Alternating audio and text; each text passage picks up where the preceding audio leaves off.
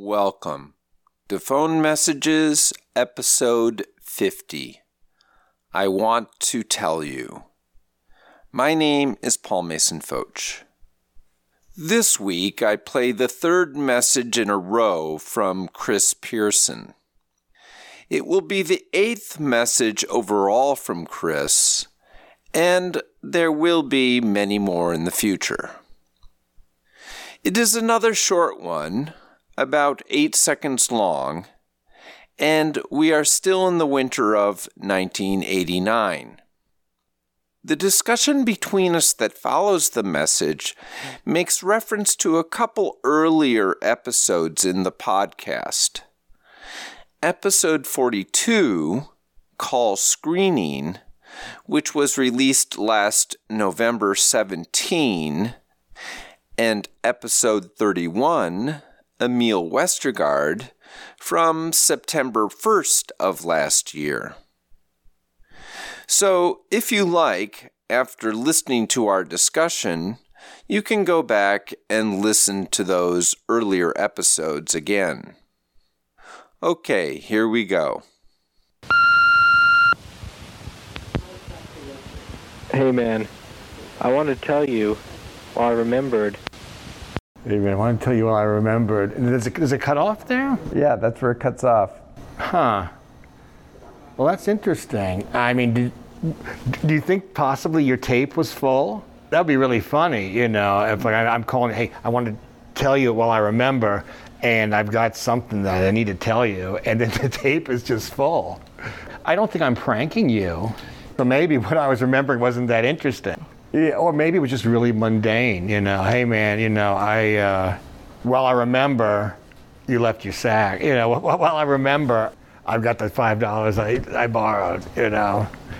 So yeah, what are the possibilities? Either it's something not worth saving, or the tape ran out, or maybe I'm pranking you. I mean, it's reminiscent of your message where, you know, I'm here screening my calls if I want to pick it up.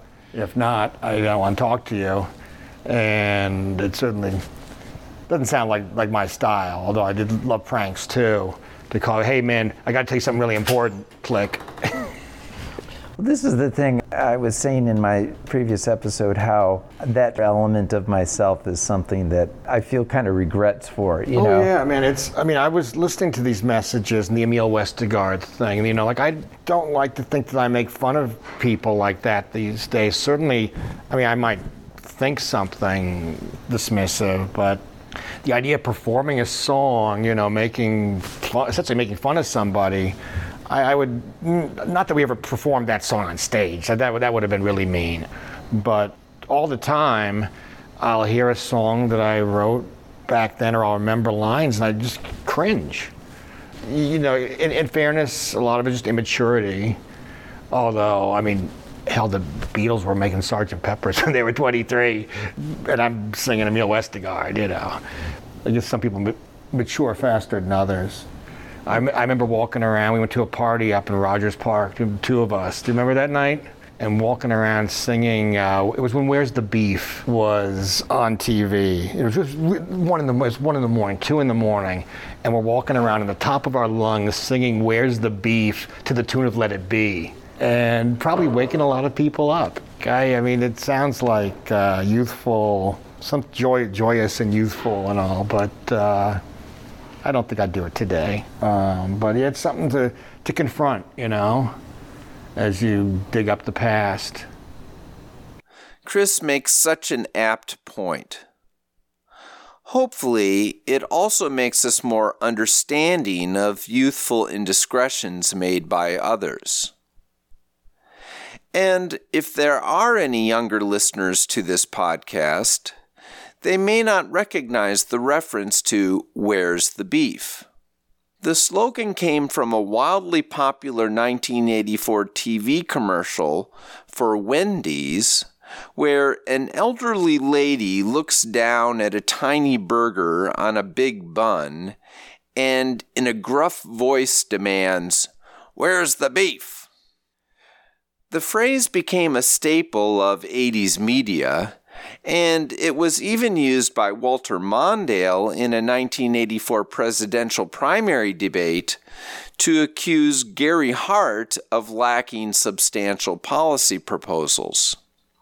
Chris asks if I remembered singing the line to the tune of Let It Be. And indeed I do. It went, "Where's the beef? Where's the beef?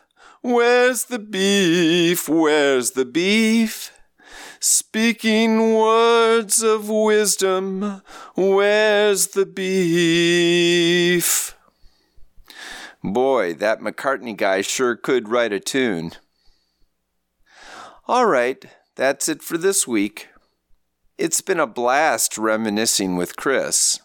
And as I mark the 50th episode, making this podcast has been a blast as well.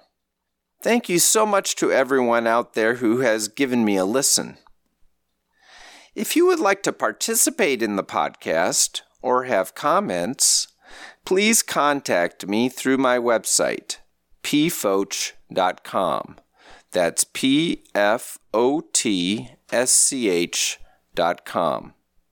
Talk to you next week when I begin the next 50 episodes.